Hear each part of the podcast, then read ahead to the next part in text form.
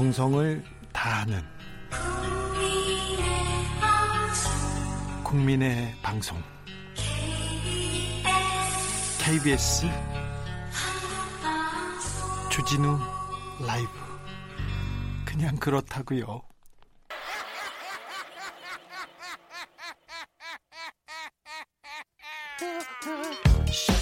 발로 뛰는 기자, 탐구하는 기자, 세상의 질문을 마구 던지는 기자, 기자가 본 오늘의 세상, 기자들의 수다. 라이브 기자실을 찾은 오늘의 기자는 미디어 오늘의 정철은 기자입니다. 안녕하세요. 네, 안녕하세요. 네. 한 주간 어떻게 지내셨어요? 네, 잘 지냈습니다. 네, 잘 지낸 건 알고 어떤 취재 하셨어요? 아, 오늘 또 5.18 민주화운동 40주년 관련해 가지고 네. 아이템을 가져오려고 좀 준비를 했습니다, 이번 주는. 알았어요. 네. 준비한 건 알겠어. 네. 학교 다닐 때 선생님들 중에 이상한 별명 있는 선생님 있었어요? 예. 미친 게 있었죠. 아니요, 미친 개는 없었는데. 없었어요? 예. 아, 그 학교만 없어. 저희, 저희 학교는 오이라는 분이 계셨는데. 오이요? 오이. 어떤, 왜 오이죠?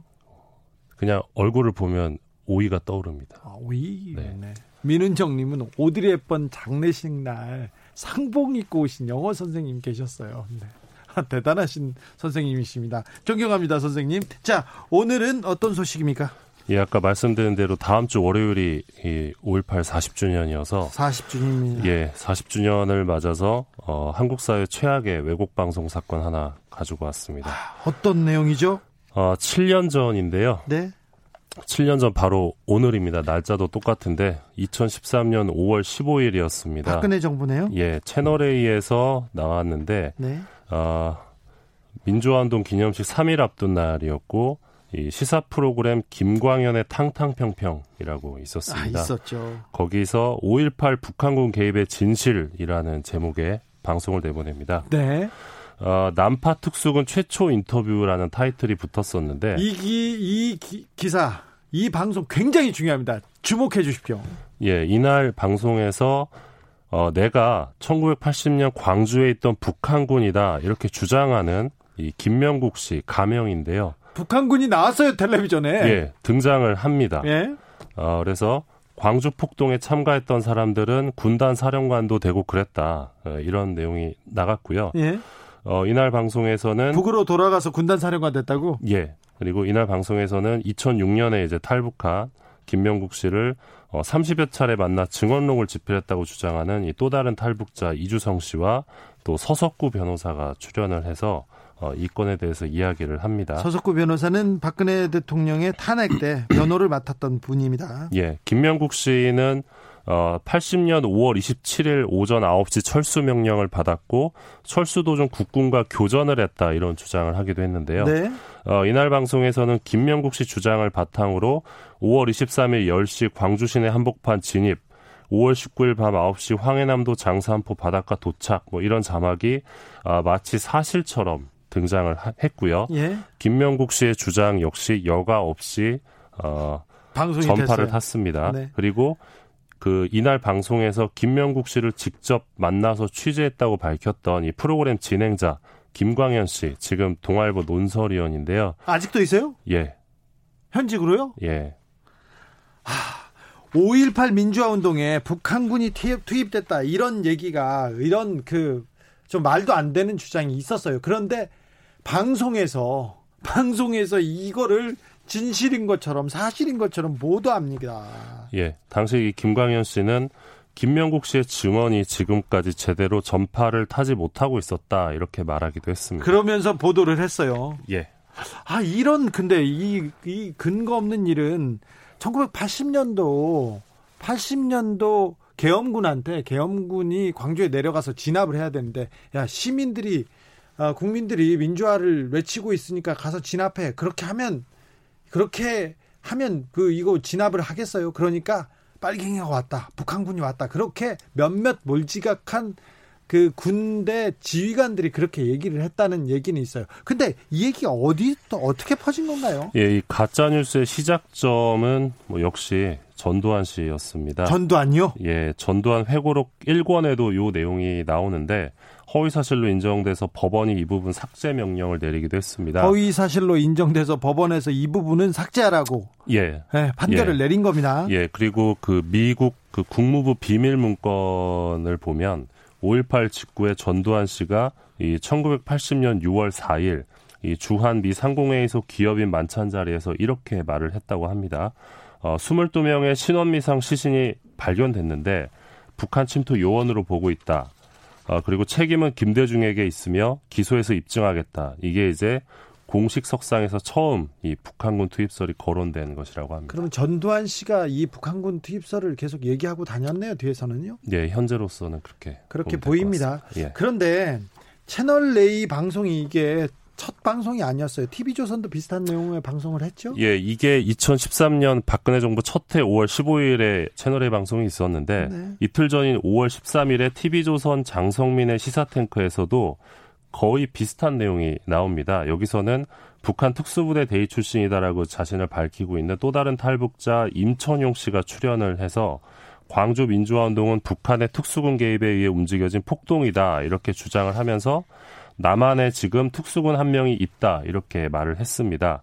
아마 이제 김명국 씨를 의미하는 것 같은데 어, 신기한 거는 마치 누군가 뒤에서 이 섭외와 편성을 조율한 것처럼 이 5.18을 앞두고 두 종편에서 잇따라 5.18 북한군 개입설이 등장했던 것입니다. 그랬죠. 그래서 소동이 났어요. 그리고 예. 이물리한 행진곡을 부르지 말자느니 부르자느니 얘기도 왔고 그때 엄청난 조금 소동이 있었는데 이거 예. 명백한 왜곡 보도인데 김명국 네. 씨는 어떻게 됐습니까? 그리고 임천용 씨는 어떻게 된 건가요? 네, 유가족에게 굉장히 씻을 수 없는 상처를 남겼던 사건이었는데 네.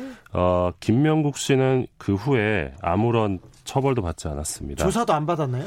어, 당시 이제 5.18 역사 왜곡 대책위가 꾸려져서 이 세 명을 이 출판물에 의한 명예훼손으로 고발을 합니다. 네. 이주성 씨, 임천웅 씨, 그리고 김명국 씨 이렇게 세 명을 고발을 했는데 방송사는 안 했습니까?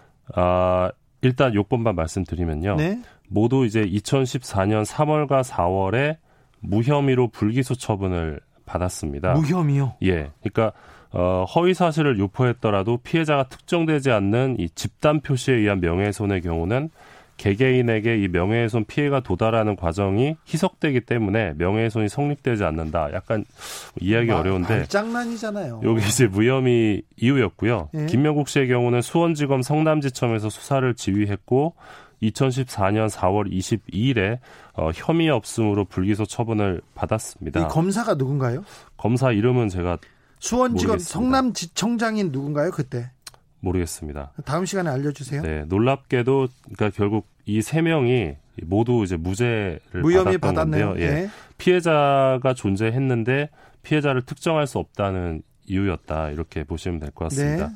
어, 2015년 1월에 이제 서울 고법에서 내놓았던 이 사건 재정 신청에 관한 결정문을 보면 어, 피의자가 이 전남도청에서 어, 활약을 했다 특수부대로서 이렇게 이야기를 했는데 이건 허위 사실이다 이렇게 판단은 합니다. 예. 그러나 아, 5.18 민주화 운동은 이미 법적 및 역사적 평가가 확립돼서 이런 발언을 통해서 어, 참가자들에 대한 사회적 평가가 바뀔 수 있다고 보기 어렵다. 그러니까 큰 문제가 아니다. 이렇게 판단하기도 했습니다. 탈북자분이나 아니면 언론계 주변에 이런 분들이 있어요. 아무 말이나 하고 다니는 사람들이 있어요. 내가 중요한 사람이다. 북한에서 왔는데 내가 뭐 테러를 했다. 뭐 어떤 일을 했다. 이렇게 주장하는 사람은 있을 수 있어요. 김명국 씨 같은 사람이 있을 수 있습니다. 근데 이걸 언론에서 보도하는 건 또 다른 문제예요. 이 언론은 책임져야 될 거 아닙니까? 예. 누가 어떻게 이 사람 섭외한 거예요? 예, 일단은 김명국 씨를 직접 만났다고 밝힌 분이 이제 김광현 동아일보 논설위원이기 때문에 현직 동아일보 논설위원입니다. 현직이랍니다. 예, 그래서 이제 여쭤봤더니 예. 물어보지 마라. 말하고 싶지 않다. 그러면서 전화를 끊으셨고요. 어제요. 예. 아, 어제는 아니고요. 좀 됐습니다. 어제, 네. 그리고 어 답답한 마음에 제가 조갑재 씨에게도 전화를 드렸었는데 네. 황당한 이야기에 관심을 갖는 건 시간 낭비다라고 조갑재 씨가 이야기를 하셨습니다. 극우 수구 보수 언론인 에, 조갑재 씨마저도 황당한 이야기다 이렇게 생각하나요? 예. 김광현 논설위원은 물어보지 마라. 네. 예, 이 얘기하고 부분, 싶지 않다. 근데 이 네. 부분에 네. 대해서 방심이나 뭐 다른 데서 또 뭐 무슨 좀 징계나 예. 뭐 심의가 있었을 것 같은데요. 예, 2013년 6월 5일자 방송통신심의위원회 방송소위원회 회의록을 한번 찾아봤습니다. 네.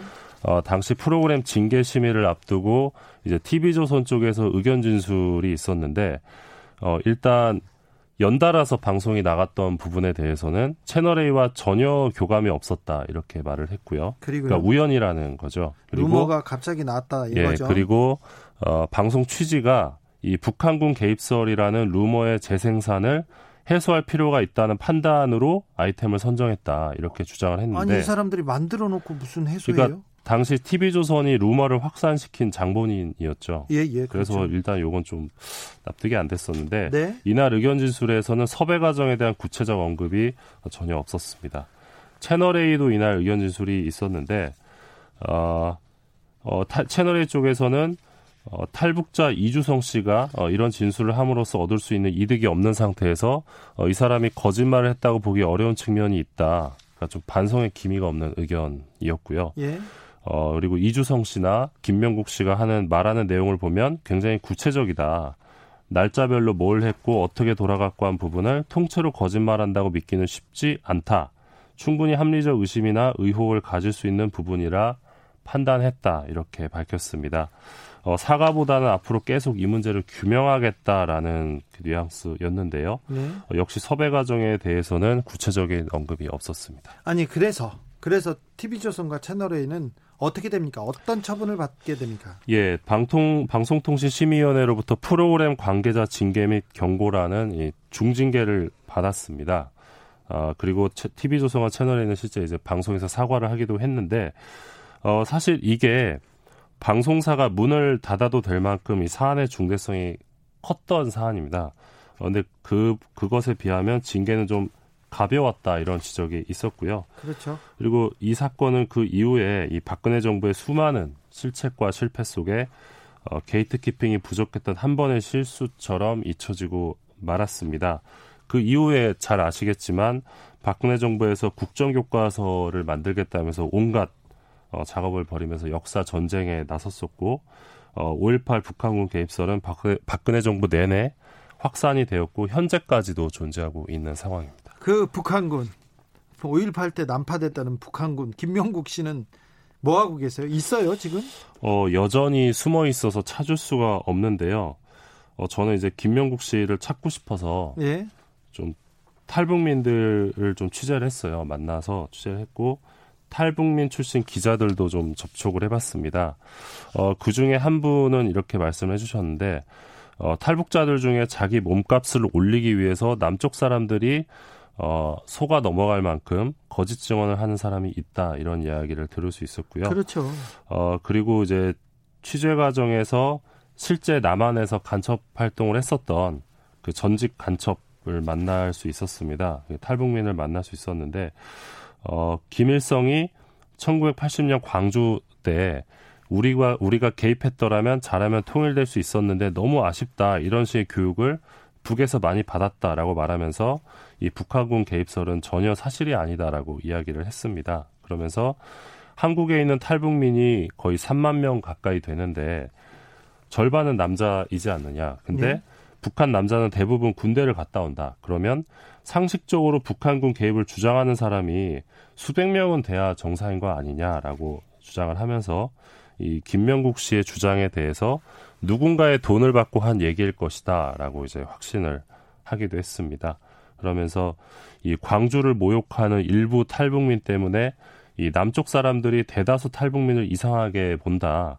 그런 말하는 사람들은 그 탈북민 네트워크에서는 상대도 안 한다, 인간 취급도 안 한다 이런 말을 하게 됐습니다. 그래요? 어, 혹시 정치권에서 이 그 김명국 씨에 대해서 좀 아는 사람은 없습니까?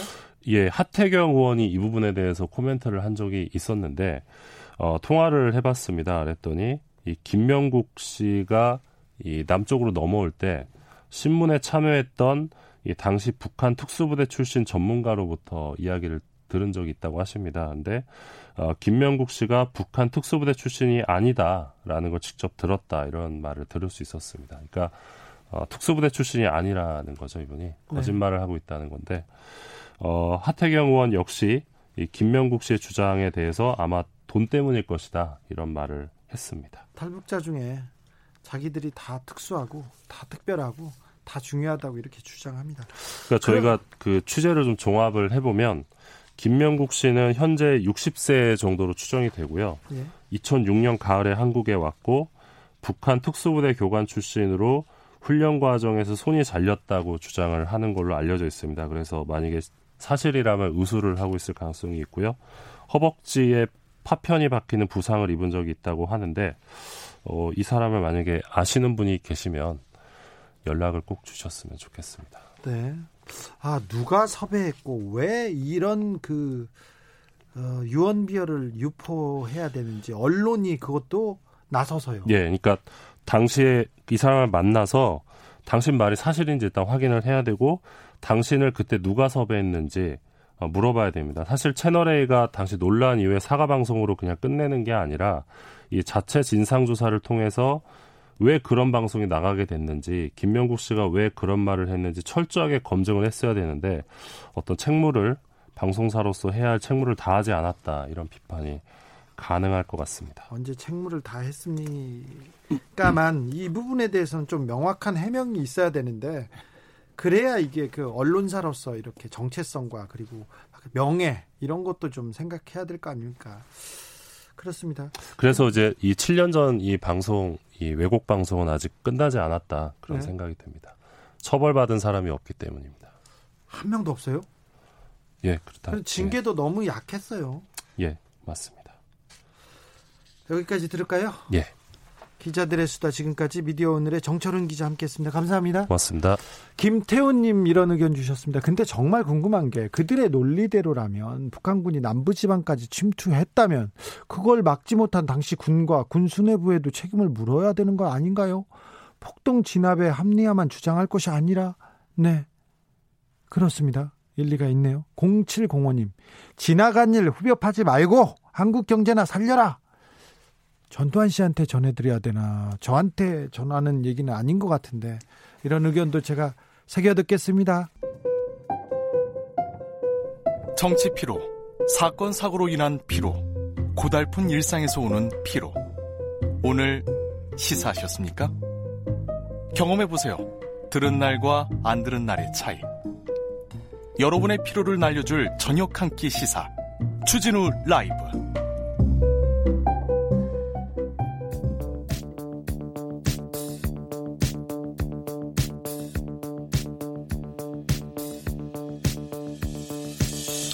대한민국 정치의 새로운 100년을 준비한다. 21세기형 국회 싱크탱크 정치연구소 영앤영.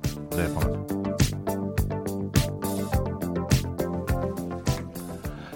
21대 국회에 보내는 정치 컨설팅 이번 주한주 뜨거웠습니다. 뜨겁게 분석해 보겠습니다. 정치는 데이터다. 박시영 윈지코리아 컨설팅 대표 안녕하세요. 네, 반갑습니다.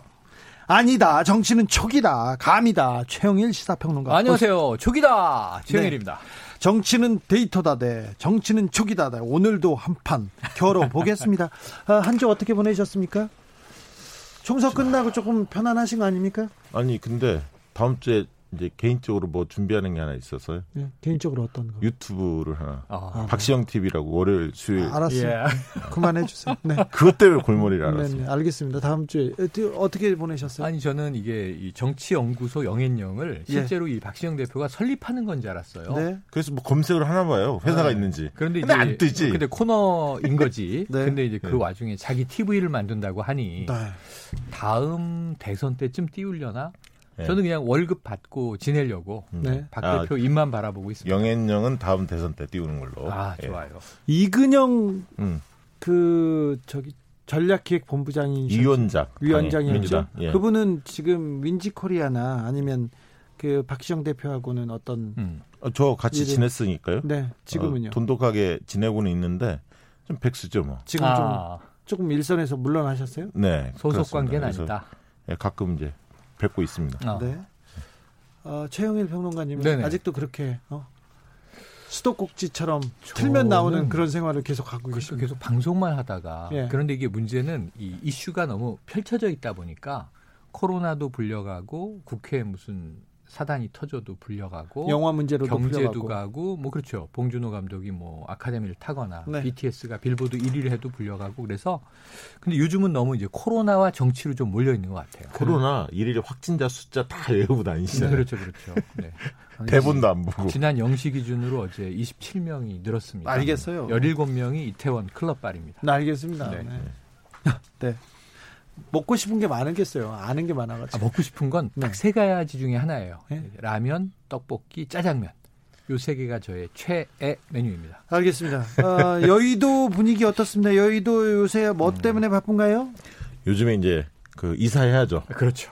방 빼. 네. 그렇죠. 20대는 방 빼고 21대가 이제 들어가는데요. 음. 원래 국회 사무총장이 15일까지는 방을 빼달라 네, 이렇게 그렇습니다. 얘기했는데 지금 옮기고 있고 예. 네. 오늘 제가 여의도 좀 돌아다녔는데 음. 비가 오지만 돌아다녔더니 의원들 을 많이 만났습니다. 어. 왜냐하면 방 빼긴 빼는데 바로 못 들어가니까 보좌진들끼리 막 그 카페 같은데 예, 예, 자리. 잡고 어. 막 수기하고 이런 모습을 많이 봤어요. 지금 보좌관들 그 비서관들 꾸리고 네. 이사 가고 이사 이제 가고. 본격적으로 21대 국회를 준비하고 있겠네요. 그렇습니다. 이제 좋은 방을 차지하려고 네. 서로 눈치도 보고 또 읍소도 하고 막 이렇죠. 좋은 방이 저 위에 있는 방이잖아요. 1층에. 위로 갈수록 좋지만 네. 위로 갈수록 좋지만 이 최고층이 10층이에요. 예. 근데 로얄층은 보통 6, 7, 8층. 네. 7층에 많이 몰려 있어요. 7층은 그렇죠. 숫자도 럭키 세븐인데다가 네. 7층에서 내려다 보면 국회 마당의 뷰가 네. 가장 멋져요. 멋지죠. 그러니까 네. 이제 손님들이 오면 조금 이제 있어 보이는.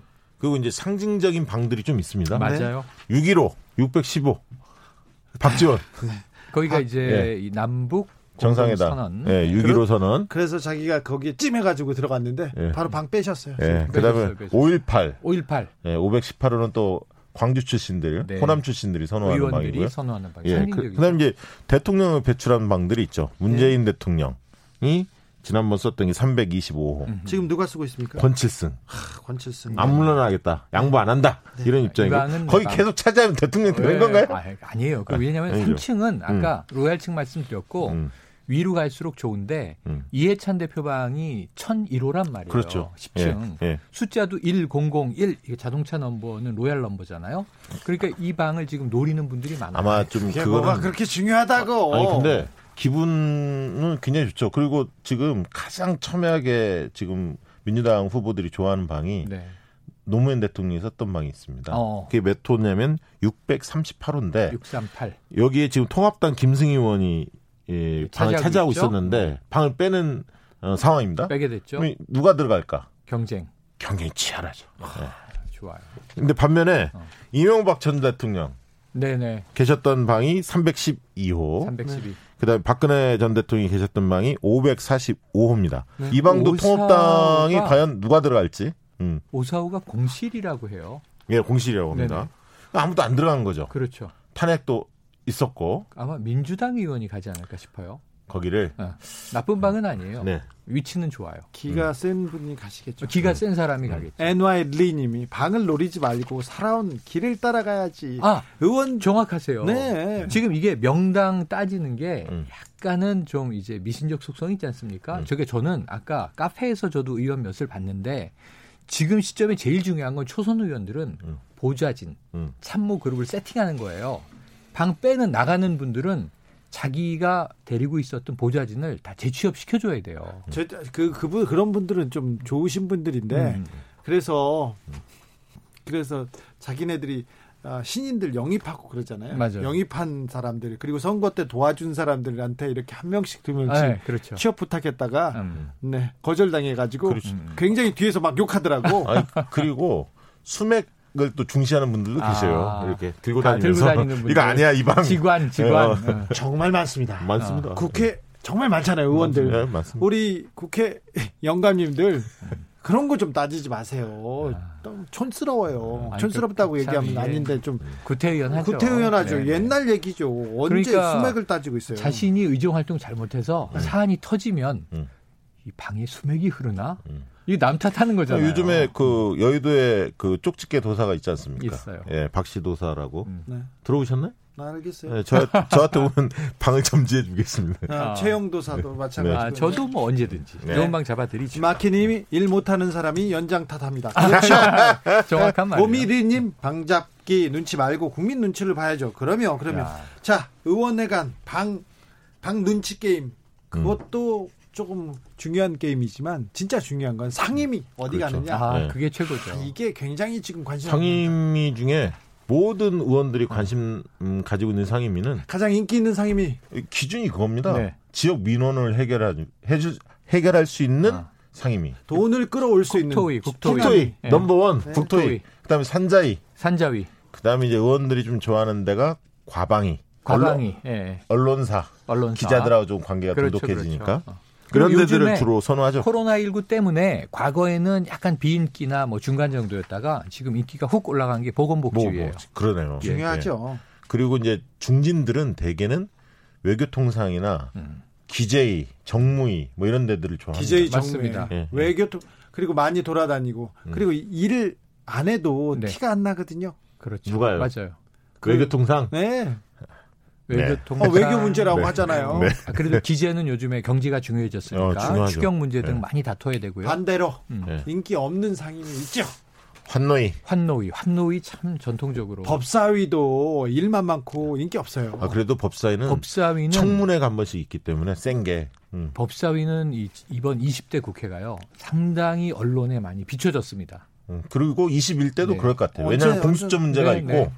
어, 사법개혁, 검찰개혁이 중요하기 때문에 인사청문회도 그렇고 지금 여상규 위원장이 법사위원장을 하면서 그렇습니다. 존재감이 얼마나. 어. 이뭐 그게 부정적이냐 긍정적이냐 제가 논하지 않고 말씀하신 대로 존재감은 상당히 부각됐다. 그 전에 권성동 법사위원장이 맞아요. 그렇습니다. 아 그때는 탄핵에 탄핵의 검사였죠. 탄핵 소추위원이었어요. 네, 탄핵, 네. 탄핵 때 검사 역할을 했습니다. 그렇습니다. 그런데 이제 이 사실은 역사를 거슬러 올라가 보면 지금 국토교통이라든가 아까 말씀하신 이제 산자위 주로 기업을 관장하는 위원회가 이 지역 민원 해결이라든가 SOC 이런 거에서 상당히 영향력을 발휘할 수 있기 때문에 인기가 높아졌지만 90년대 이전에는요 여기가 로비의 온상이었어요. 근데요, 지금요. 예를 들면 그린 뉴딜, 뭐 음. 예를 들면 그런 거를 준비하고 있는 이소영, 네. 그다음에 환경 문제에 관심 있는 양이원영 음. 이런 분들이요 환경 노동이 가려고 가는 게 아니에요. 음. 산자위 가려고 합니다. 음. 왜냐하면 산자위를 바로 잡아야 기후 문제라든가 이런 환경 문제를 음, 음. 기업과 관련된 아 기업을 얘기잖아요. 직접 이 질타할 수 있어야 그렇습니다. 한다. 거기에서 마인드를 바꾸는 게 음. 이그 길로 가는 첩경이다 이렇게 보고 있기 때문에 환노위보다는 오히려 산자위를 원하고 있습니다. 요즘에 인기가 좀 급상승한 쪽이 또 문체위도 많이 올라갔어요. 문화체육관광 쪽이 음, 코로나 과반 때문에 힘들게 음. 과방위도 음, 마찬가지. 네. 사실 어느 한 곳 중요하지 않은 데가 없어요. 없죠. 음, 음. 네, 좀 국민들 생각하고 열심히 좀 일해줬으면 합니다. 방 방이나 이게 좀 차지하려고 그러지 말고요. 아이 너무 그 비판적으로 보지 마시고요. 방도 중요합니다. 아니에요. 뭐 우리가 비판적으로 좀 봐야 됩니다. 음. 어, 계속 이제 아니, 지금- 매 눈으로 진행자와 패널이 바뀐 것 같아요. 네. 가끔 질문해줘야 그러니까 예, 본인도 심심하지 않고 예. 저는 우리 DJ한테 한 표. 자 법사위원장 이번에는 김태녕 원내대표가 야당한테 일, 양보하지 않겠다. 네, 성공을 알렸죠. 네, 네, 굉장히 강력한 성공입니다. 그렇습니다. 네, 16대까지는 이게 여당 몫이었는데 네. 17대 기억나십니까? 그렇죠. 2004년 열린 우리당 예. 그때 열린 우리당이 152석인가 했죠. 네.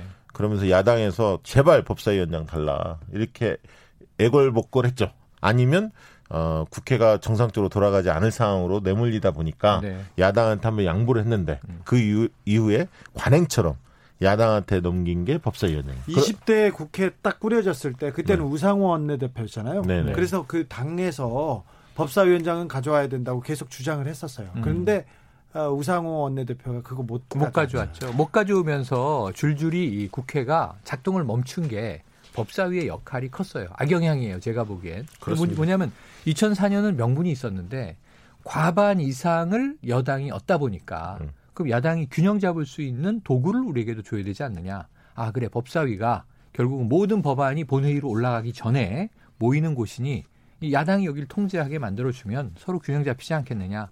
균형 안 잡혀요. 안 잡히죠. 이 지난 20대에서도 봤는데 균형이 무슨 말입니까? 줄줄이 다 이 무쟁점 법안이나 민생 법안도 지금 눈에 보이는 게 있잖아요. 왜냐하면 20대 국회 이제 곧 끝나는데 15,700여 개 법안이 그냥 다 백지되게 생긴 거예요. 그래서 이번에는 법사위원장을 여당이 가져올 수 가져오겠다고 주장했고 그래야 일하는 국회가 가져올 것 있다. 같은데요? 가져올 수도 있을 것 같죠. 왜냐하면 지금 이렇게까지 나오지 않습니까? 만약에 그 야당이 안 받으면 음. 그러면 상임위별로 상임위원장을 다 표결해서 처리하자. 네, 네. 그게 원칙으로 왜냐하면. 미국에서는 그렇게 하거든요. 네. 우리나라만 여야가 관행적으로 그렇게 했을. 뿐이지. 음. 어, 그 원칙대로 하면 민주당이 상임위원장 다 먹는 거거든요. 그렇죠. 그거는 야당이 받을 수 없기 때문에 음. 어, 어떻게 보면 제가 볼 때는 법사위하고 외계, 외결위원장은 민주당이 꼭 사수하고 싶어 할 겁니다. 네, 네. 그래야 문재인 정부가 추진하고 있는 추진하려고 하는 그런 정, 입법 진행되고 그리고 예산 추경이라든가 아, 이런 문제가 진행되고. 어, 순항할 수 있기 때문에 음. 대신에 아마 야당은 그러면 운영위원장 내놔라 그렇죠. 청와대 음. 피감기관으로 두는 그렇죠. 이렇게 타협을 하지 않을까 예상합니다. 상임위원장이 어떻게 배분될지 그 내용이 중요합니다. 그 네. 중요한 내용은 잠시 후에 듣겠습니다. 테이크아웃 시사 나왔습니다. 오늘도 하나 챙겨가세요. 주진우 라이브.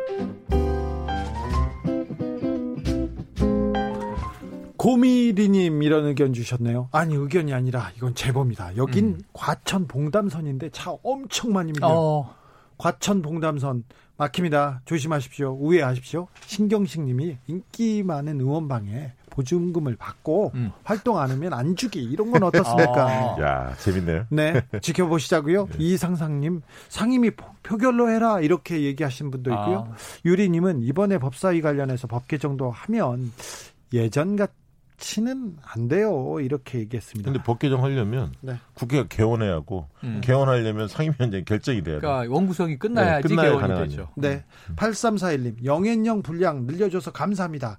네, 감사한지 아닌지는 조금 지켜봐야 됩니다. 오늘 재미없으면 바로 줄어듭니다. 그 저는 이게 영인형 불량이라 그러는지 알고 어, 네. 오, 예. 불량 코너 된 건가 그랬는데 아닙니다. 불량이었군요. 자, 달려 보시죠. 그래서 법사위는 법사위는 어떻게 꾸려질 것 같습니까? 자, 법사위를 지금 이 법 개정을 하면 모든 법안이 다 법사위에서 자구 체계 수정을 받아야만 올라간다. 이걸 없애면 네, 아 사실은 모든 소관 상임위가 다 동등하게 법적 검토 다 하거든요. 좀 그래야 되는 거 아닌가요? 이 국회 전문위원과 사무처가 다 해주거든요. 근데 굳이 그걸 똑같은 국회의원끼리 법사위가 이제 옥상옥이 돼 있는 거예요. 법사위를 거치게 네. 돼 있죠. 네. 그래야 본회의에 상정이 되니까 직권 상정 외에는 과거에는 음. 변호사들이 변호사 출신의 정치인들이 많지 않았어요. 네. 음. 그렇기 때문에 그게 필요할 때도 있었는데 네, 지금은 지금. 변호사들 출신의 정치인들이 너무 많아. 그러고 또 네. 전문가 전문- 조력이 가능하다. 전문위원들이 있고요. 네. 각 부처에서도 법률적 조언하고요. 네. 근데 이번 법사위가 되게 재밌을 것 같은데 음. 법사위원들 어떻게 꾸려질 것 같습니까? 아 지금 엄청납니다. 우선, 엄청나죠, 일단. 우선 통합당은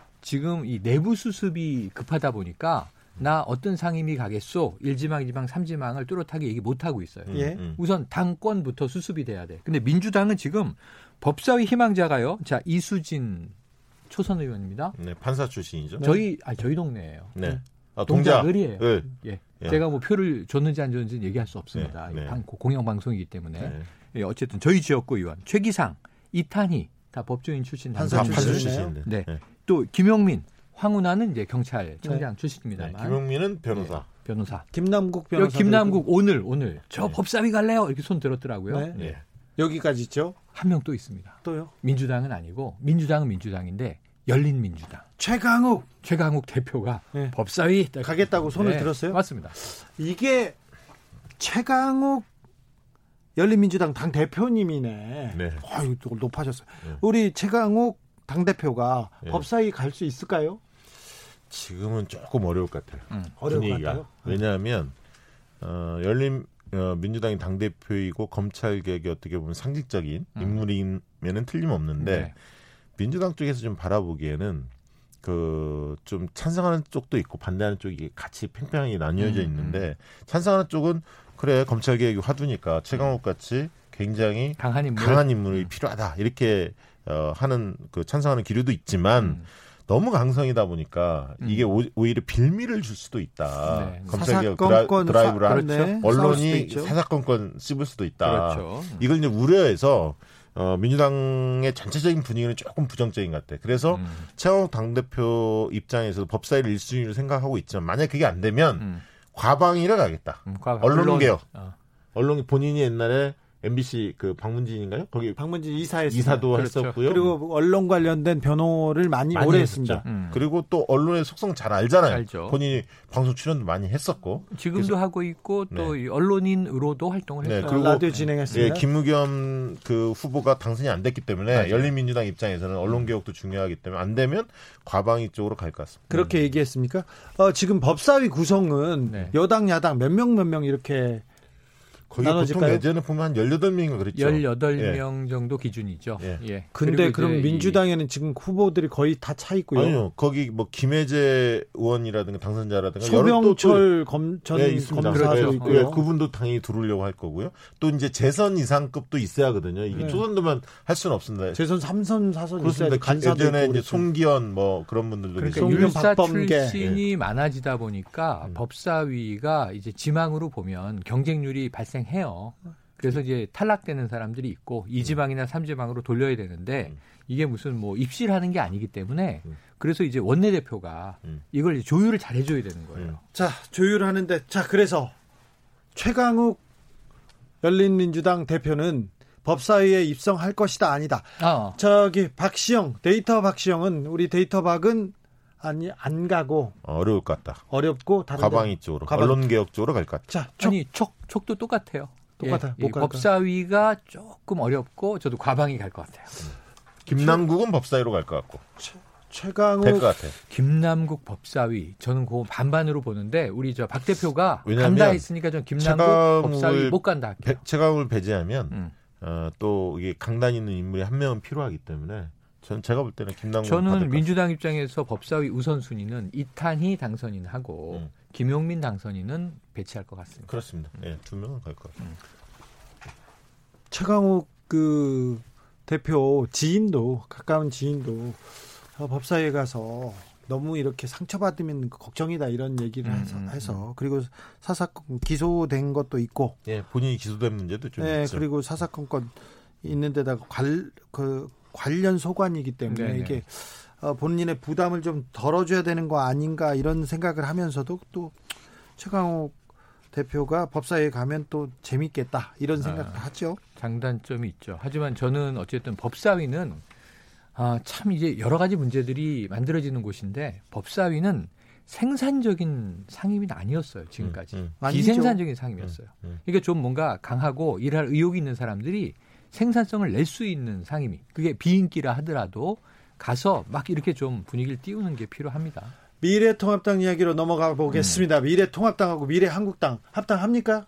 합당은 하는데 네. 어, 지금 미래 한국당이 시간을 좀 끌려고 하잖아요. 몸값을 좀 올리려고 음. 전리품이 많거든. 음. 왜냐하면 국고보조금 받으면 그렇죠. 예, 이게 원내교섭 보통 돈이. 아니거든요. 예. 어, 그렇지만 결국은 압박이 못, 이- 어, 못 이겨낼 것이다. 통합당의 압박을. 음. 결국은 통합을 하는데 음.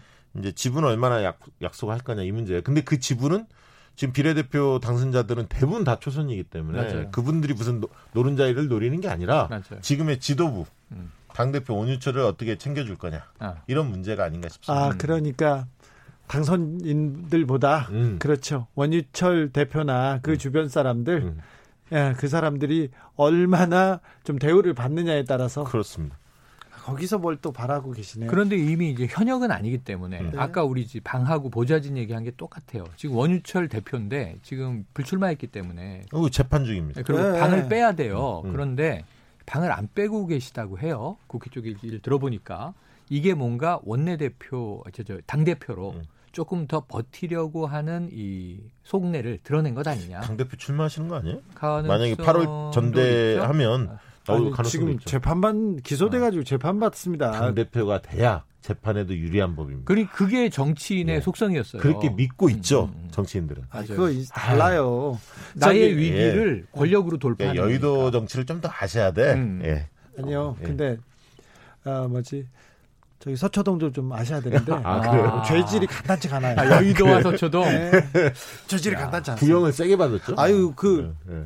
국회의원이 아니면 음. 지금 바깥에서 이렇게 다닐 수 없는 그 정도. 음, 정치자금법 뇌물 맞아요. 뇌물 맞아요. 혐의. 네. 네. 맞아요. 지금 5선 의원이었는데 어쨌든 네. 이제 21대에서 보기는 어렵겠습니다. 그런데 어, 예. 합당 결정이 나기 전에 음. 미래 한국당하고 국민의당 어떻게 합니까? 국민의당 안철수 대표가 거의 얘기를 했어요. 아, 그래서 한국당이 조금 이렇게 바람이 들어갔던 거예요. 그렇죠. 뭐냐면은 좀- 이 안철수 세석과 합하면 음. 한국당은 그야말로 비례 위성 정당이었는데 어 대권 주자 하나가 굴러 들어왔네. 그리고 우리는 명분도 중도 보수 통합 정당이라고 얘기할 수 있게 됐네. 이렇게 해서 이 원내 교섭단체 한번 구성하면 모당으로 돌아가지 않을 수는 없지만 상당히 패를 흔들 수 있는 그렇죠. 파워가 생긴단 원내 말이에요. 교섭단체 대표인데 한마디로 안철수 대표는 또 이번에 낙동강 우리알 신세로 갈 가능성이 커졌고요. 음. 제가 볼 때는 이게 모호한 것은 좀 버려야 돼. 그러니까 정치 행태 중에 음. 예. 이거면 이거, 저거면 저거 음. 좀 명확했으면 좋겠어요. 이 모호한 스탠스가 가장 부정치 같아요. 그런데 바꿔야 돼요. 안철수 대표가 명확한 입장을 발표할 때마다 음. 지지율이 확 떨어지고 그랬어요. 에이, 그게 왔다 갔다 하니까 그런 거예요. 그 명확한 게 이쪽에 있다, 이쪽에 있다. 그래서 그래요. 아니 명확한 게 예를 들면 그 선명한 거는 지난 조기 대선 때가 가장 또렷한 얘기를 했죠. 아니 지금 보세요. 정의당 같은 경우도 여섯 석밖에 안 되잖아요. 네. 지난번 20대 국회에서 여섯 석 아니었습니까? 예. 굉장히 예를 들면 정당 호감도 조사하면 음. 정의당이 지지율은 낮았지만 음. 정당 호감도는 굉장히 역할 높았거든요. 역할 했다. 여- 여섯 역할 역할 역할 했죠. 비하면. 어. 그리고 국민들 많은 분들의 기대를 받았거든요. 음. 국민의당도 의석수는 적지만 음. 어 정당을 그 그야말로 정의당처럼 그 쉽게 얘기하면 상식적으로 원내만 노리는 게 아니라 음. 지역위원회 제대로 꾸려서 갈 수 있어요. 근데 21대에서 정의당의 위상이 전 같지 않을 것이다. 이런 전망이 나와서 아니 그게 저는 뭔 얘기냐면 대선만 생각하지 말라는 얘기예요. 음. 국민의당이 제대로 중도층을 대변한 정당으로 자리매김하려면 10년, 20년, 30년 내다보고 이 준비를 해야지 네, 네. 안철수의 대선의 일환으로 그 정당을 활용하려고 하니까 네. 자꾸 정도가 아닌 꼼수를 생각한단 말이에요. 음. 이걸 버려야 한다는 얘기죠, 얘기는. 아, 저는 시영 이 박시영 대표 그걸 버려야 돼요. 국민당이 너무 과도한 기대를 하고 있네. 아니 좀 기대하고 싶어요. 그리고 와, 안철수 대표는 그 생각만 하고 있는데 그 생각을 버리라고 하면 그러니까 말이에요. 그러니까 그게 다 비춰진다는 거예요. 그래서 지지율이 안 오르고 국민의당도 지지율이 안 오르는 겁니다. 그래서 이 저- 좋은 정당은 바텀업 민초들이 요구를 해서 음. 민의를 수렴해서 예를 들면 노동자 정당이 필요하다. 뭐 이제 음, 진보 정당, 음, 정의당. 음, 음. 오늘 전 신문 칼럼 이제 유심히 본 것 중에 하나가 정의당은 거리로 돌아가라. 21대에서 벌써 아직 시작은 안 했지만 21대 기싸움에서 정의당의 존재감이 보이지 않는다. 네. 20대처럼. 좀 안타까워요. 그러니까 이게 센 얘기죠. 네. 거리로 돌아가서 다시 초심에서 시작해라 이런 얘기인데. 현장으로 가라고 해야지. 근데 거리로 이, 가라고. 게 이게 버텀업으로 음. 밑바닥부터 만들어진 정당이에요. 원래 민노당이잖아요. 음, 음. 민주노동당. 8, 90년대 어떻게 만들어졌습니까? 근데 지금 국민의당은요 한 사람의 의지로 만들어진 거기 때문에 탑다운으로 만들어진 정당인 그래서 거지. 바꿔야 한다는 거죠. 어. 그거를. 그러니까 이렇게 만들어진 정당은 오래가지 못하는 걸 우리가 이제 봐왔기 때문에 음. 정말 이제 우리는 어떤 계층, 어떤 국민들의 목소리를 대변한다 이런 게 이제 필요한 것이라 국민의당이 너무 큰 기대를 아니 제가 그 얘기도 박 했어요. 그래서. 예를 들면 통합당이 당선자 총회를 통해서 김종인 비대위 받을 거냐 아니면 8월 전당대회 갈 거냐 이걸 결정한다는 거 아닙니까? 네. 그래서 제가 공개적으로 어제 KBS 방송에서 얘기한 게 뭐였냐면 음. 당원 당선자들만의 생각으로 결정하지 마라. 음. 당원 투표를 거쳐라. 아니 요즘에 ARS로 돌리면 전당원 투표 서너 시간이면 끝납니다. 음. 예를 들면 당원들의 의사를 충분히 파악한 다음에 당선자. 총회에서 고도의 정무적 판단을 통해서 결정을 해야지 어, 집단 지성 당원들의 의견을 묻지 않고 상층부만 자꾸 이렇게 맞아요. 가니까 당의 민주성이 훼손되고 건강하지 못하는 거예요. 그렇죠. post 코로나 시대는 그래서 제가 아까 국민의당도 집단 지성. 한 컨설팅 지금 해준 겁니다. 아. 이게 비싼 돈 아, 주고 해야 그거 하는데 돈 받고 해야 되겠는데요? 그렇습니다. 네. 근데 예. 화만 낼 것 같아. 아니에요. 잘해드립니다. 네. 아, 잘해드리면 코인이 영- 들어오면. 영업이 네. 됐는데 아. 코인이 들어오면 오는 20일 노래방이에요. 오는 20일에 20대 국회가 마지막 본회의를 엽니다. 맞아요. 합의했죠. 네, 마지막 본회의 음. 마지막 주에서 뭔가는 해야 돼요. 처리도 해야 되고 뭘 마무리를 해야 됩니다. 음. 뭘 해야 됩니까? 지금 아까 말씀드린 15,700여 건의 법안이 폐기 수순이에요. 그런데 어쩔 수 없어요. 이- 그런데 이제 다 많이들 이렇게 되는데 20대 국회는 특히 실적이 나빴죠. 후반기에 일을 거의 못했으니까. 40% 이상은 어쨌든 법안 처리율이 있었는데 이제 30% 초반대예요. 음, 음. 그러니까 이게 법이 발의를 한 어떤 노력이 정말 무의로 돌아가는 걸 봐야 되는데 음. 이 스스로 국회의원들끼리 이렇게 한 겁니다. 그래도 한 100개 정도는 챙겨내지 않겠느냐. 무쟁점 민생 이 관련 법안. 따져보면 그렇게 될 겁니다. 네, 지금 과거사법은 처리하기로 합의를 한 네, 거예요. 네. 본회의가 열면 이제 처리돼야 되고 이 외에 여야가 하자 하자 했던 법안들을 다 그게 걸러내서 이제 예를 들면 이제 예술인들 고용보험 고용보험 적용 적용할 수 있도록 고용보험법 개정안. 것도 장영태님 형제복지업 문제 법안 처리하라. 그게 뭐 과거사법이에요. 과거사법에서 있고요. 예, 예, 처리하기로 했습니다. 근데 과거사법도 이분들이 지금 생존에 계신데 이게 이 저 배보상 문제가 걸려 있는데 이분들이 농성까지 해서 처리해 주기로 합의했지만 이분들은 양보한 거예요. 네. 배보상은 나중에 음. 진상 규명 먼저. 그러니까 진상 규명도 안 돼 있었던 거예요. 이게 어느 그 시절 얘기인데. 오늘 그 강기정 청와대 정무수석을 보냈지 않습니까 대통령이 음. 네. 주호영 원내대표를 네. 만났어요. 만나면서 신신당부를 했습니다. 음. 왜냐하면 지금 관련 법안들에 대해서 조속히 음. 그리고 규정을 좀 빨리 적용할 수 있도록 어, 예를 들면 과거사법이라든가 아까 고용보험법 네, 고용보험법. 이런 게 어, 경과 규정이 1년 음. 이상 이렇게 돼 있거든요. 음. 그런 걸 좀 바꿔서 빨리 음, 적용할 음. 수 있도록 지금 코로나 문제 때문에 많은 분들이 힘들어하기 때문에 빨리 시행할 수 그래서 있게 그렇게. 예, 신신당부했는데 어쨌든 야당이 좀 달라진 모습. 왜냐하면 일하는 국회 그리고 처리할 어, 건 국민- 처리하고 어, 국민들이 요구하는 것은 좀 국민 우선주의, 음. 당리 당략이 아닌 그런 모습을 보여준다면 통합당의 지지율 오를 수밖에 없거든요. 좀 달라진 면모를 좀 기대해 봅니다. 원 초기에 음. 밀당을 많이 할 거예요. 아까 이야기한 대로 원구성에 대해서는 요구할 것들이 음. 많이 있는데 우리가 수는 적지만 그럴수록 야당의 좀 견제, 비판 역량을 좀 도입해 달라라고 이제 여당의 양보를 요구할 텐데 음. 그 대신에 저는 주호영 원내대표가 지금 당 대표 권한 대행이지 않습니까? 비대위가 어떻게 음. 될지 아직 오리무중이니까. 비대위를 음. 본인이 좀 했으면 좋겠어. 제 그러니까 개인적으로. 주호영 비대위. 예, 그래서 8월 달까지 끌고 가고 음. 새 지도부가 들어서는 게 통합당한테 더 낫다. 자 통합당이 음. 지금 국민들한테 점수 따는 거는 어떤 면을 강조해서 점수 점수 딸 수 있을까요? 만약에 음. 어, 월요일에 있는 5.18 민주항쟁 기념식에 미래통합당 지도부가 가서 네. 좀 달라진 모습 보이고 그렇죠. 메시지가 굉장히 중요하죠. 네 5.18 때. 그럴 가능성이 높지 않았습니까? 아, 저는 있다고 보여집니다. 지금 주호영 원내대표는 그렇게 할 가능성이 있어요. 그거는 최영일. 어렵지 않아요. 네. 그건 이제 이 과거에 김무성 대표 시절부터 네, 했던 했죠. 거예요. 하고 그 다음에 또 법안도 처리해 줄 건 아니, 처리하고 메시지가 그러니까 산업법 뿐만 아니라 민주화가 굉장히 중요했다. 우리 사회 음, 발전을 음, 위해서 그런 측면에서 5.18의 정신 우리 이어받겠다 얘기하고 지역주의를 조장하거나 반호남 이런 이야기를 하는 사람들 막말 음. 당내에서 더 이상 용납하지 않겠다. 음. 딱그 선을 긋는 겁니다. 용납하지 않겠다 하고 과거에 있었던 일에 대해서 사과를 사과하고. 하고 네. 그런 기류를 지금 이번에 이제 21대 못 들어가는 김무성 의원이 지금 그런 메시지를 깔고 있어요. 못 그렇죠. 들어가니까 그러지. 김무성 의원이 요즘에 용기 있게 이야기하는 것 중에 하나가 그건 좀 진정성이 좀 극단주의. 세력들, 음. 보수 유튜버 네. 어. 들의 가짜 뉴스 어. 여기에 우리가 당했다. 사실- 이들을 끌어내야 한다. 음, 이렇게 주장하고 나왔어요. 미래통합당이 그 보수 유튜버 극단적인 유튜버들한테 그 휘둘리면서 음. 이번 총선 때 굉장히 음. 많이 까먹었죠. 원래요 보수나 진보나 다 극단주의자들은 있습니다. 있는데 예. 거기에 쏠리게 되면 문제가 발생하죠. 예. 음. 중심을 잘 잡아야 아, 돼. 그런데 지금 이제 문제가 당장 발생한 게또 예. 21대는 못 봅니다만 민경욱 현역 의원 음. 지금 이제 이 투표용지 흔들잖아요. 계속 흔들리고 네, 네, 있잖아요. 네. 거기에 미래통합당이 어, 그리고 거기 후원금도 지금 받고 있고. 후원금도 받고요. 그리고 음. 보수 유튜버들하고 일부 시민들이 일부 보수 시민들이 국회의원들 특별히 낙선자들한테 계속 전화해가지고 음. 원래 왜 부정선거 증거 부정 신청 안 하냐 투표함 발의해라 음. 이렇게 압박하고 있거든요. 그게 먹히고 있어요. 그러니까 그 부분도 주호영 원내대표가 정리해야 할 사안입니다. 그래서 제 생각에는 음.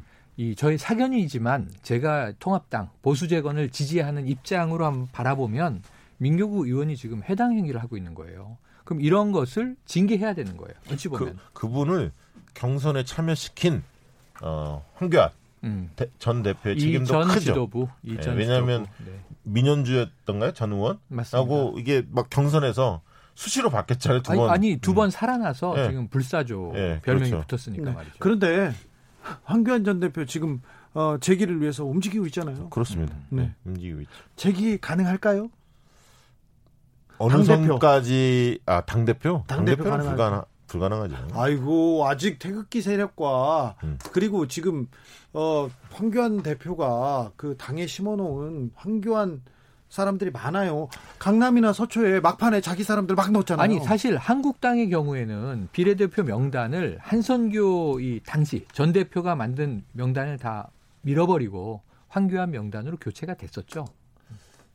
안 될까요? 저는 안 된다고 봅니다. 안 된다. 어려울까요? 왜냐하면 이번에 괴멸적 타격을 입었기 때문에 음.